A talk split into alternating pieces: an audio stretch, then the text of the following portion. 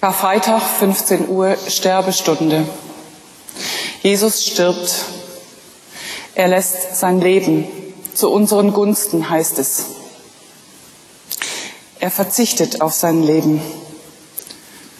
Wozu ist dieser Verzicht gut?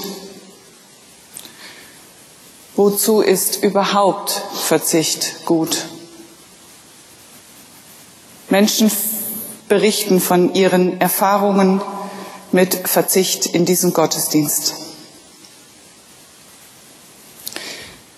Wir hören, wie sich die Geschichte Jesu in den letzten Tagen und Wochen zuspitzt. Konformanten stellen jeweils eine Schlüsselszene zu dieser Geschichte. Immer wieder ist diese Geschichte geprägt vom Verzicht darauf, den Kopf in letzter Minute noch aus der Schlinge zu ziehen. Lasst uns beten.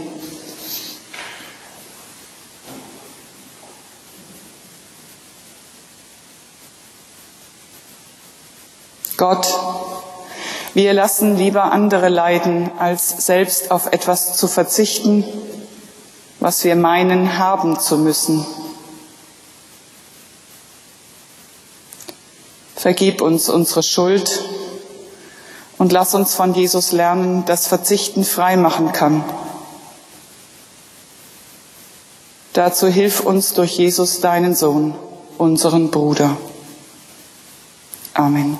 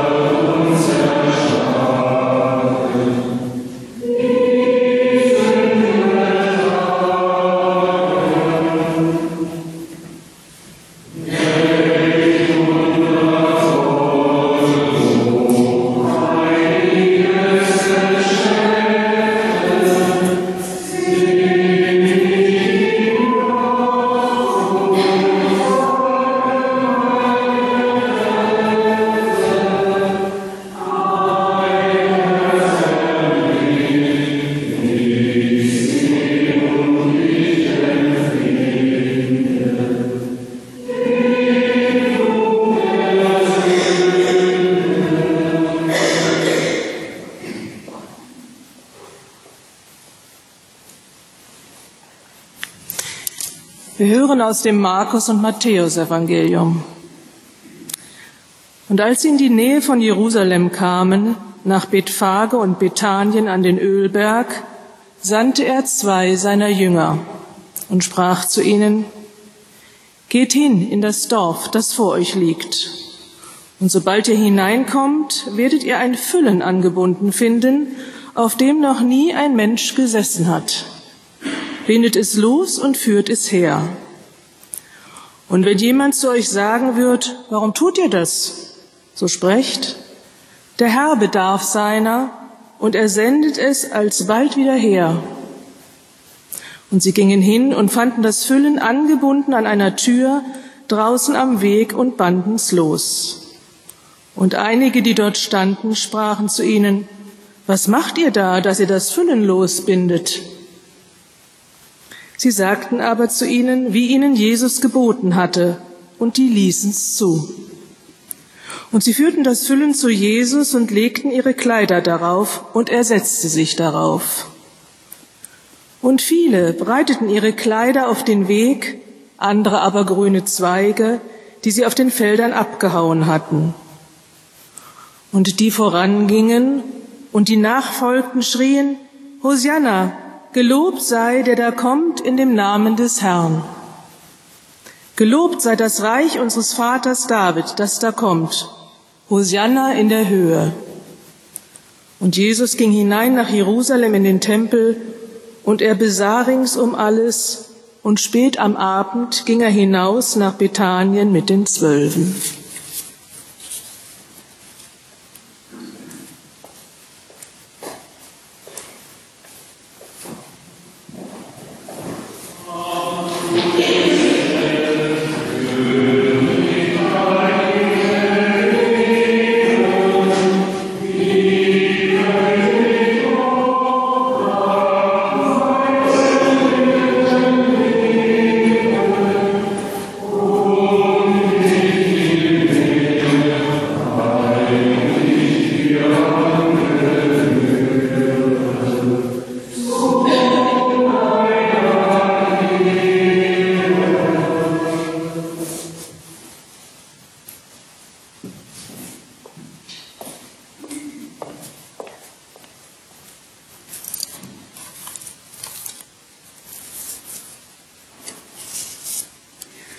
Als er noch redete, siehe, da kam Judas, einer von den Zwölfen, und mit ihm eine große Schar mit Schwertern und mit Stangen von den Hohepriestern und Ältesten des Volkes. Und der Verräter hatte ihnen ein Zeichen genannt und gesagt, welchen ich küssen werde, der ist's, den ergreift. Und alsbald trat er zu Jesus und sprach, sei gegrüßt, Rabbi, und küsste ihn. Jesus aber sprach zu ihm, mein Freund, dazu bist du gekommen? Da traten sie heran und legten Hand an Jesus und ergriffen ihn. Und siehe, einer von denen, die bei Jesus waren, streckte die Hände aus und zog sein Schwert und schlug nach dem Knecht des Hohepriesters und hieb ihm ein Ohr ab. Da sprach Jesus zu ihm, Stecke dein Schwert an seinen Ort, denn wer das Schwert nimmt, der soll durchs Schwert umkommen. Oder meinst du, ich könnte meinem Vater nicht bitten, dass er mir sogleich mehr als zwölf Legionen Engel schickte?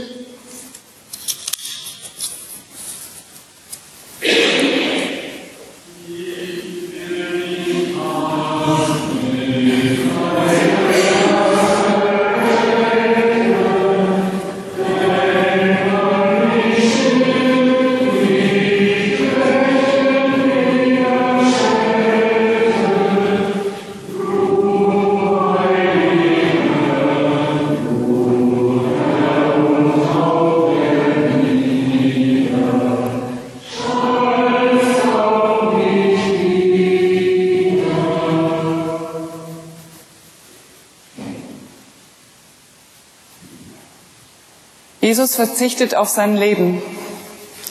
Wir gehen seinen Weg des Verzichts mit. Verzichten worauf? Verzichten wozu? Menschen berichten von ihren Erfahrungen mit Verzicht.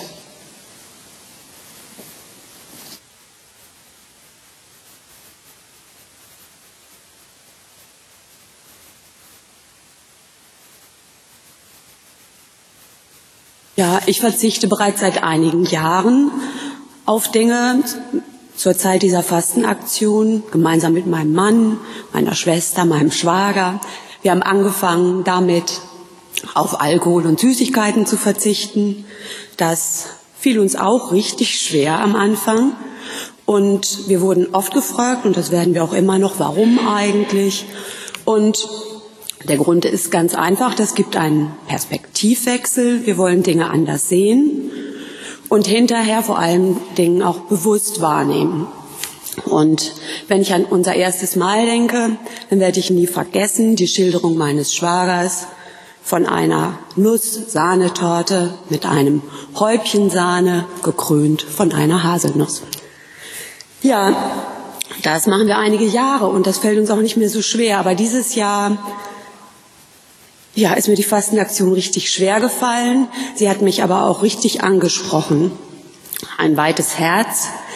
Da hatte ich das Gefühl, das hatte ich nicht mehr. Das habe ich gemerkt in meinem Privatleben, aber auch in meinem Beruf. Und ich dachte, meine Stärke wäre immer gewesen, verfahrene Situationen zu wenden, Menschen, die vielleicht mit verschlossenen Armen, gekreuzten Armen mir gegenüber saßen, ja, zu einem Weg zu führen, auf dem wir nach Lösungen suchen konnten. Und ja, ich habe schon lange mit mir gehadert und gedacht, was kann ich machen, dass diese Verbitterung jetzt nicht über mich kommt. Ja, ich habe auch gebetet. Das ist ja auch die Stelle, an der ich das so offen sagen kann, äh, für eine positivere Sicht. Und es hat mir nicht geholfen, weil es waren nicht die Augen, die versagt haben, sondern wirklich das Herz. Und seitdem ich diese Aktion ja für mich ins Herz geschlossen habe, fällt es mir leichter, wieder Dinge zu wenden. Aber ich bin leider bei dieser Aktion noch ganz oft gestrauchelt. Was ich jetzt schilder, ist schon sehr privat. Das ist mir allerdings auch erst aufgefallen bei der Vorbereitung auf, diese, ähm, auf diesen Gottesdienst. Ich werde es jetzt trotzdem machen. Ich hoffe, dass Sie auch was damit anfangen können. Ja, wann hat sich mein Herz geweitet? Wann hat mir das einen Impuls gegeben? Zum Beispiel bei einer einfachen Gelegenheit. Ich war mit meiner Schwester abends verabredet. Sie ruft mich an total erschöpft, kaputt, gerade erst nach Haus gekommen, wollen wir es verschieben. Sie hat noch so viel zu tun und meine Enge im Kopf, aber auch im Herzen besteht in solchen Situationen oft darin, dass ich denke, ja, das verstehe ich, aber wir müssen uns jetzt entscheiden. Für mich ist es dann wichtig, jetzt die Entscheidung. Also heute Abend, ich will jetzt auch wissen, woran ich bin. Und ja, und dieser Gedanke, jetzt mach mal ein weites Herz, also als Stichwort, hat mir schon da geholfen, einfach dann zu sagen, na, ist nicht so schlimm, mach wie du willst, wie dir, also was du zu Hause machen musst, das machst du noch und wenn du kommen willst, kommst du, ich bin da. Und das ist so eine Befreiung, das spüre ich jetzt auch. Das ähm, fällt mir nicht leicht, aber sie ist auch gekommen. Sie konnte sich auch kurzfristig entscheiden, das war eine richtige Freude. Dann, ähm, ich bin Lehrerin und ja, da, ja, wie in jedem Beruf kommt man auch in Konflikt mit Kollegen. Ähm, eine Situation, ich habe eine Arbeit geschrieben, eine Kursarbeit, da sind dann viele Schüler aus einem Jahrgang und hatte Bedenken, dass wir nicht rechtzeitig fertig werden. So, dieser Raum ist besetzt, da wollte eine andere Klasse rein, ich spreche die Kollegin an. Es kann länger dauern, soll ich einen anderen Raum suchen? Diese Kollegin war aus welchen Gründen auch immer wirklich richtig unflätig und hat mich so ein bisschen zur Schnecke gemacht. Das war sehr kurzfristig für sie und es war ihre letzte Stunde vor der Arbeit. Alles Dinge, die man sicher nachvollziehen kann, aber so in meinem alten Denken, das ich auch wirklich verspürt habe und äh, gegen das ich gekämpft habe, wäre jetzt trotz die erste Reaktion gewesen, aufregen darüber, wie sie mit mir redet und Rechtfertigung, ich habe einen Fehler gemacht, ja, muss ich mir auch eingestehen. Ich hätte sie früher ansprechen können. Erste Reaktion, Rechtfertigung, so schlimm ist das ja auch nicht. Und ich suchte ja einen anderen Raum, habe ich alles nicht gemacht, bin ich ganz stolz, auch heute noch. Ähm, habe mein Herz geweitet, zumindest insofern, als dass ich sagen konnte, dass sie recht hat. Habe sogar auch gesagt, dass es mir leid tut und dass es nicht wieder vorkommt. Puh, das kann ich heute noch spüren, ähm, was mich das gekostet hat. Aber was war der Lohn? Und das trage ich in mir und ich hoffe auch, dass ich das weiter so handhaben kann. Der Lohn ist, ich bin nicht nach Hause gegangen mit dem Groll, wer hat was gesagt, wie habe ich reagiert, rufe meine Schwester an, spreche mit meiner Mutter abends, mit meinem Mann. Das hat mich nicht weiter verfolgt. Also das war so gelaufen, die Sache ist geklärt. Auch insofern, natürlich werde ich mir vornehmen, dass das so nicht wieder läuft, aber ich fühle mich dadurch befreiter. Ja, und das ähm, war der Lohn dieser Fastenaktion, auch wenn ich ganz oft trotzdem frech und forsch und trotzig war.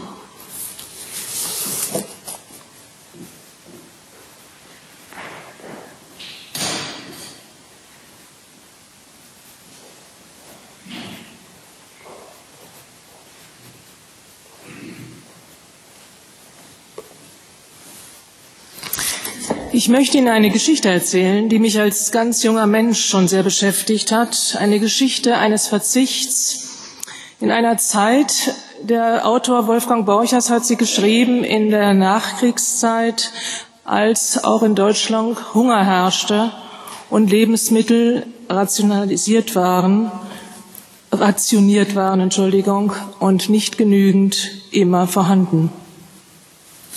Das Brot. Plötzlich wachte sie auf. Es war halb drei. Sie überlegte, warum sie aufgewacht war. Ach so, in der Küche hatte jemand gegen einen Stuhl gestoßen. Sie horchte nach der Küche. Es war still. Es war zu still. Und als sie mit der Hand über das Bett neben sich fuhr, fand sie es leer. Das war es, was es so besonders still gemacht hatte. Sein Atem fehlte.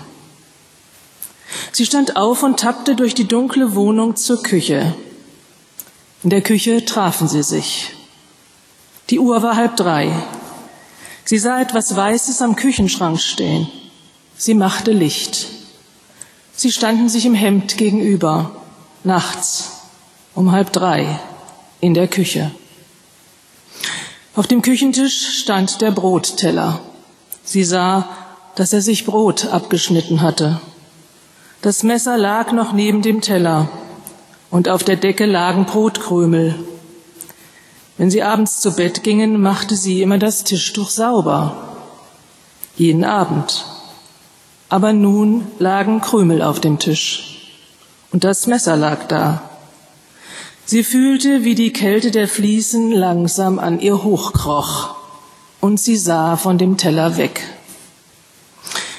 Ich dachte, hier wäre was, sagte er und sah in der Küche umher. Ich habe auch etwas gehört, antwortete sie, und dabei fand sie, dass er nachts im Hemd doch schon recht alt aussah. So alt wie er war, 63. Tagsüber sah er manchmal jünger aus. Sie, die sieht doch schon alt aus, dachte er. Im Hemd sieht sie doch schon ziemlich alt aus. Aber das liegt vielleicht an den Haaren. Bei den Frauen liegt es nachts immer an den Haaren. Die machen dann auf einmal so alt. Du hättest Schuhe anziehen sollen, so barfuß auf den kalten Fliesen. Du erkältest dich noch. Sie sah ihn nicht an, weil sie nicht ertragen konnte, dass er log, nachdem sie 39 Jahre verheiratet waren. Ich dachte, hier wäre was, sagte er noch einmal und sah sich wieder so sinnlos von einer Ecke in die andere. Ich hörte hier was, da dachte ich, hier wäre was. Ich habe auch was gehört, aber es war wohl nichts. Sie stellte den Teller vom Tisch und schnippte die Krümel von der Decke. Nein, es war wohl nichts, sagte er unsicher. Sie kam ihm zu Hilfe. Komm an, das war wohl draußen. Komm an zu Bett. Du erkältest dich noch auf den kalten Fliesen. Er sah zum Fenster hin. Ja, das muss wohl draußen gewesen sein. Ich dachte, es wäre hier. Sie hob die Hand zum Lichtschalter. Ich muss das Licht jetzt ausmachen, sonst muss ich nach dem Teller sehen. Komm an, sagte sie und machte das Licht aus. Das war wohl draußen. Die Dachrinne schlägt immer bei Wind gegen die Wand. Es war sicher die Dachrinne. Bei Wind klappert sie immer. Sie tappten beide über den dunklen Korridor zum Schlafzimmer. Ihre nackten Füße platschten auf den Fußboden. Wind ist ja, meinte er. Wind war schon die ganze Nacht. Als sie im Bett lagen, sagte sie, ja, Wind war schon die ganze Nacht. Es war wohl die Dachrinne. Ja, ich dachte, es wäre in der Küche. Es war wohl die Dachrinne. Er sagte das, als ob er schon halb im Schlaf wäre. Aber sie merkte, wie unecht seine Stimme klang, wenn er log. Es ist kalt, sagte sie und gähnte leise. Ich krieche unter die Decke. Gute Nacht. Nacht, antwortete er und noch, ja, kalt ist es schon ganz schön. Dann war es still. Nach vielen Minuten hörte sie, dass er leise und vorsichtig kaute. Sie atmete absichtlich tief und gleichmäßig, damit er nicht merken sollte, dass sie noch wach war. Aber sein Kauen war so regelmäßig, dass sie davon langsam einschlief. Als er am nächsten Abend nach Hause kam, schob sie ihm vier Scheiben Brot hin. Sonst hatte er immer nur drei essen können. Du kannst ruhig vier essen, sagte sie und ging von der Lampe weg. Ich kann dieses Brot nicht so recht vertragen. Isst du mal eine mehr? Ich vertrag es nicht so gut. Sie sah, wie er sich tief über den Teller beugte.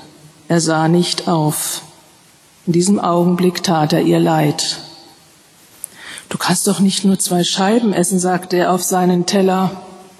Doch, abends vertrag ich das Brot nicht gut. Iss man, iss man. Erst nach einer Weile setzte sie sich unter die Lampe an den Tisch.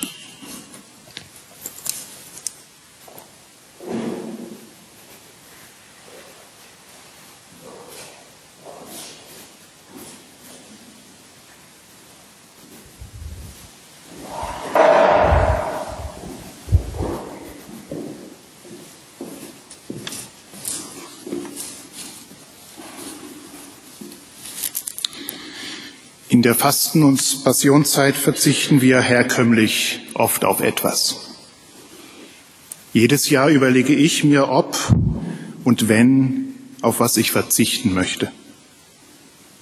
In diesem Jahr habe ich ganz einfach auf Süßigkeiten, Knabbergebäck und Süßgetränke verzichtet. Ganz unspektakulär.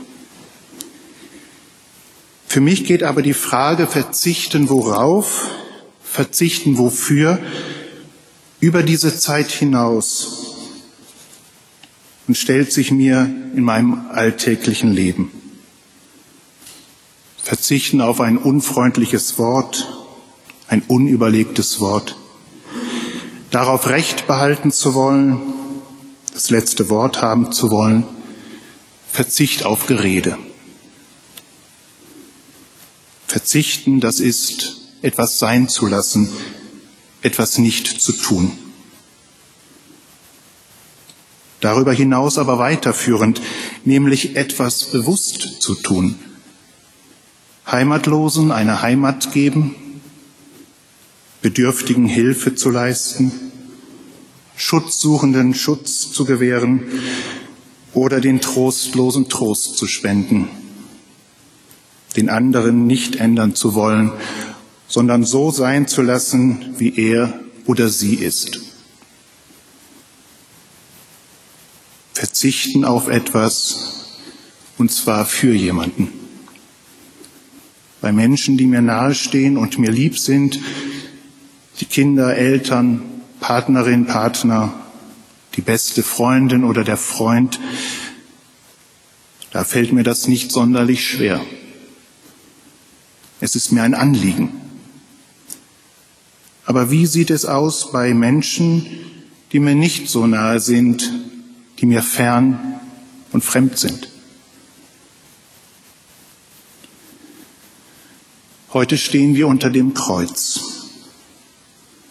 Wir können erkennen, seht, das tut die Liebe.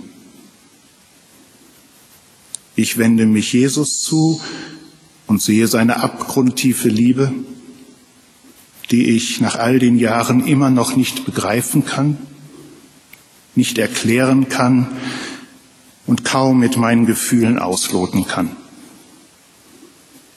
Aber ich erahne, dass nur mit diesem Lebensgeheimnis auch großer Verzicht möglich ist. Und so will ich immer weiter in diese Liebe Jesu hineinwachsen, um zu einem immer mehr liebenden Menschen zu werden dann ist Verzicht nicht nur Verzicht, nicht nur ein Vorsatz und eine manchmal mühsame Aufgabe, sondern dann wird Verzicht zu einem echten Bedürfnis und schließlich zu einem großen Gewinn und zu großer Freude.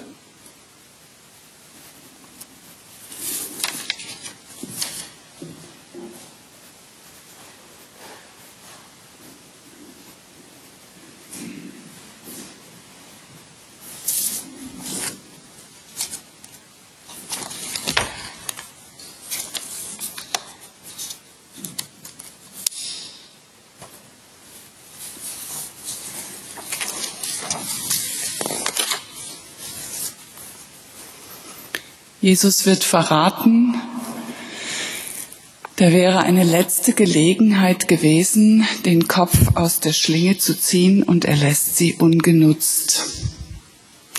Matthäus erzählt, dass Jesus gesagt habe, meint ihr nicht, dass ich zwölf, zwölf Legionen Engel zu Hilfe rufen könnte? 76.000 Engel hätte er zu Hilfe rufen können. Das sind zwölf Legionen. Aber er verzichtet auf die engelische Übermacht. Er muss ihn wirklich wollen, den Tod. Aber warum? Menschen verzichten auf das Leben und wählen den Tod, weil sie verzweifelt und lebensmüde sind. Ungefähr vor einem Jahr nimmt Andreas Lubitz 150 Menschen mit in seinen Tod als die German Wings Maschine durch ihn abstürzt in den französischen Alpen. Menschen verzichten auf das Leben und wählen den Tod, weil sie hassen. Sie sterben und möglichst viele Menschen wollen sie mitreißen in ihrem Tod. Paris im Januar 2015, Charlie Hebdo. 28 Menschen sterben, 170 verletzt. Paris im November 2015. 130 Menschen sterben, 350 werden verletzt. Januar 2016 Istanbul, 12 Tote, 13 Verletzte. 22. März 2016 Brüssel. 30 Menschen sterben, 300 sind verletzt. Der Wahnsinn ist kaum auszuhalten. Man möchte wegsehen, weghören, sich wegducken. Gott sieht hin. In dem Menschen Jesus Christus wählt er den Tod aus Liebe. So wie zwei Liebende, einer am liebsten in der Haut des anderen stecken würde, um seinen Schmerz zu teilen, so schlüpft Gott in unsere blutige Haut und in unsere zerrissenen Seelen, um unseren Schmerz zu teilen. So wie Liebende den Partner in seiner Not niemals allein lassen würden, so erleidet Gott in Jesus unsere tiefste Einsamkeit, den Tod. Er hätte mit 76.000 Engeln draufschlagen können. Aber er verzichtet darauf. Draufschlagen ist keine Lösung. Mitleiden vielleicht.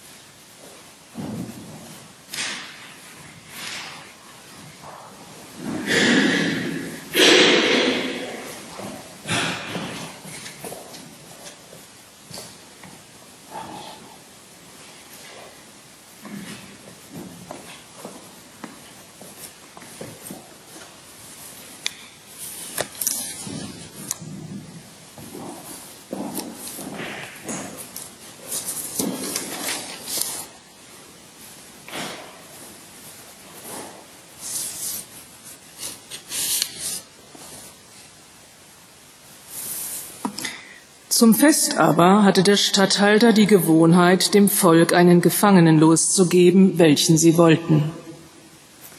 Sie hatten aber zu der Zeit einen berüchtigten Gefangenen, der hieß Jesus Barabbas. Und als sie versammelt waren, sprach Pilatus zu ihnen, welchen wollt ihr? Wen soll ich euch losgeben? Jesus Barabbas oder Jesus, von dem gesagt wird, er sei der Christus? Denn er wusste, dass sie ihm aus Neid überantwortet hatten. Und als er auf dem Richterstuhl saß, schickte seine Frau zu ihm und ließ ihm sagen, habe du nichts zu schaffen mit diesem Gerechten, denn ich habe heute viel erlitten im Traum um seinetwillen. Aber die hohen Priester und Ältesten überredeten das Volk, dass sie um Barabbas bitten, Jesus aber umbringen sollten.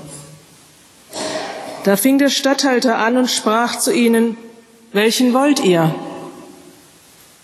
Wen von beiden soll ich euch losgeben? Sie sprachen Barabbas. Pilatus sprach zu ihnen, was soll ich denn machen mit Jesus, von dem gesagt wird, er sei der Christus? Sie sprachen alle, lass ihn kreuzigen. Er aber sagte, was hat er denn Böses getan?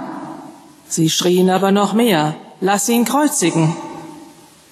Als aber Pilatus sah, dass er nichts ausrichtete, sondern das Getümmel immer größer wurde, nahm er Wasser und wusch sich die Hände vor dem Volk und sprach, ich bin unschuldig an seinem Blut, seht ihr zu.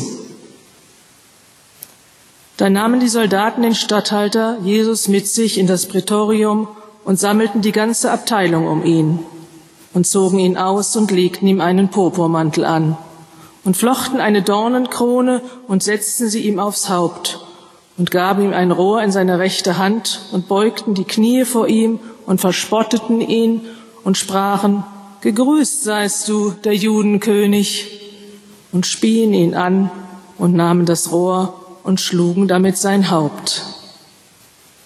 Und als sie ihn verspottet hatten, zogen sie ihm den Mantel aus und zogen ihm seine Kleider an und führten ihn ab, um ihn zu kreuzigen.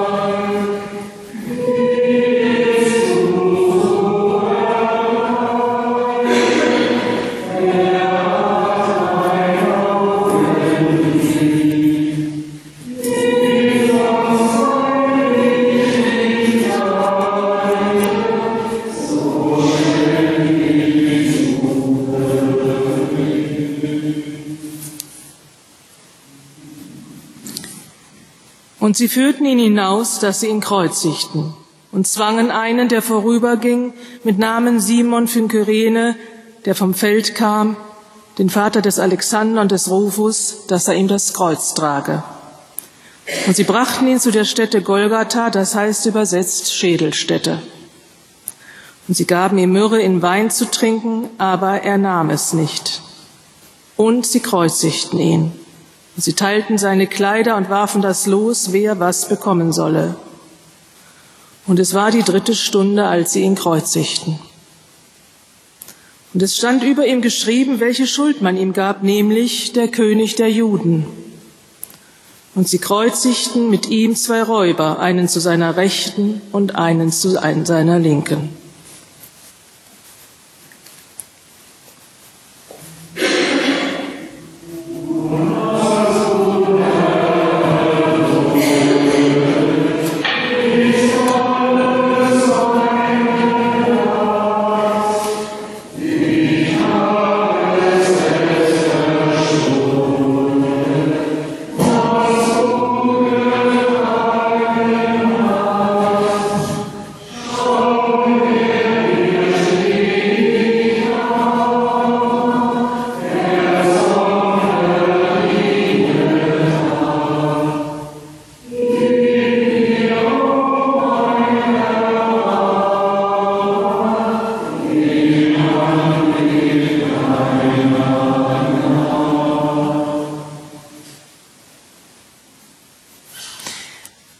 Und die vorübergingen, lästerten ihn und schüttelten ihre Köpfe und sprachen, Ha, der du den Tempel abbrichst und baust ihn auf in drei Tagen, hilf dir nun selber und steig herab vom Kreuz. Desgleichen verspotteten ihn auch die Hohenpriester untereinander samt den Schriftgelehrten und sprachen, er hat anderen geholfen und kann sich selber nicht helfen. Ist er der Christus, der König von Israel, so steige er nun vom Kreuz, damit wir sehen und glauben. Und die mit ihm gekreuzigt waren, schmähten ihn auch. Und zur sechsten Stunde kam eine Finsternis über das ganze Land bis zur neunten Stunde. Und zu der neunten Stunde rief Jesus laut, Eli, Eli, Lama Asababtani, das heißt übersetzt, mein Gott, mein Gott, warum hast du mich verlassen? Und einige, die dabei standen, als sie das hörten, sprachen sie, siehe, er ruft den Elia. Da lief einer und füllte einen Schwamm mit Essig, steckte ihn auf ein Rohr, gab ihm zu trinken und sprach, Halt, lass sehen, ob Elia komme und ihn herabnehme. Aber Jesus schrie laut und verschied. Und der Vorhang im Tempel zerriss in zwei Stücke von oben an bis unten aus. Der Hauptmann aber, der dabei stand, ihm gegenüber und sah, dass er so verschied, sprach, Wahrlich, dieser Mensch ist Gottes Sohn gewesen. Und es waren auch Frauen da, die von ferne zuschauten unter ihnen Maria von Magdala und Maria, die Mutter Jakobus des Kleinen und des Joses und Salome, die ihm nachgefolgt waren, als er in Galiläa war und ihm gedient hatten, und viele andere Frauen, die mit ihm hinauf nach Jerusalem gegangen waren.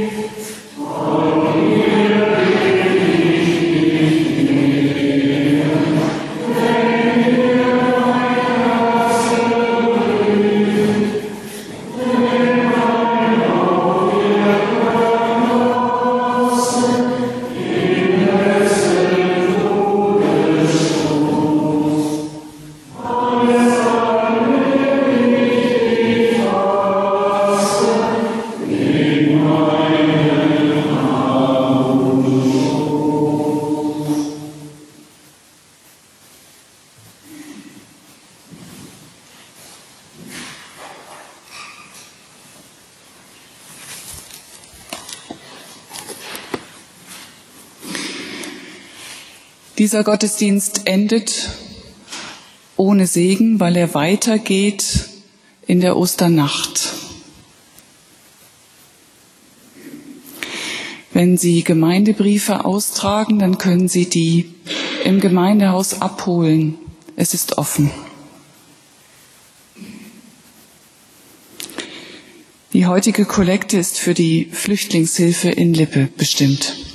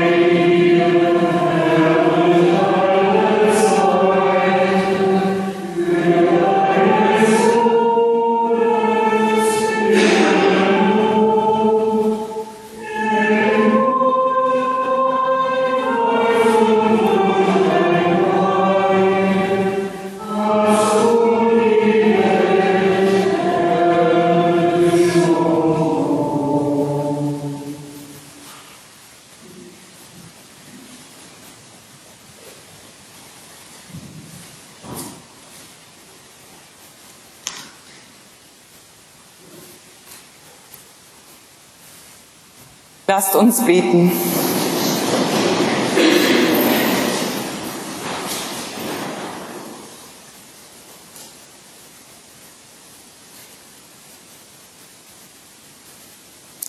Ohnmächtig, mächtiger Gott, lass uns die Kraft erfahren, die im Verzicht steckt und die Freiheit erleben, wenn wir nicht mehr alles haben müssen. Wir bitten für die, die verzichten müssen auf Gesundheit, Arbeit, Liebe, Freiheit und diesen Verzicht nicht selbst wählen. Ändere ihr Schicksal.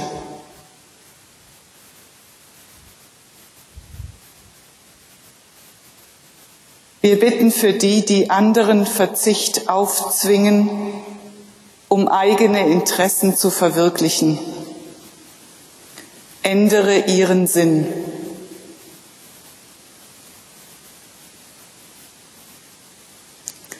Wir bitten für die, die vom Verzicht hart getroffen wurden, die trauern und sich nicht trösten können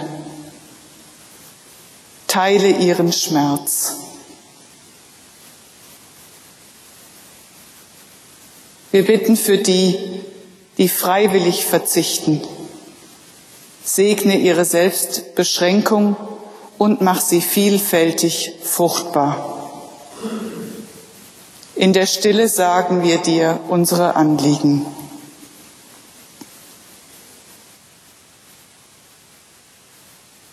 Ohnmächtig, mächtiger Gott, lass uns die Kraft erfahren, die im Verzicht steckt und die Freiheit erleben, wenn wir nicht mehr alles haben müssen. Vater unser im Himmel, geheiligt werde dein Name, dein Reich komme, dein Wille geschehe, wie im Himmel so auf Erden. Unser tägliches Brot gib uns heute und vergib uns unsere Schuld, wie auch wir vergeben unseren Schuldigern. Und führe uns nicht in Versuchung, sondern erlöse uns von dem Bösen. Denn dein ist das Reich und die Kraft und die Herrlichkeit in Ewigkeit. Amen.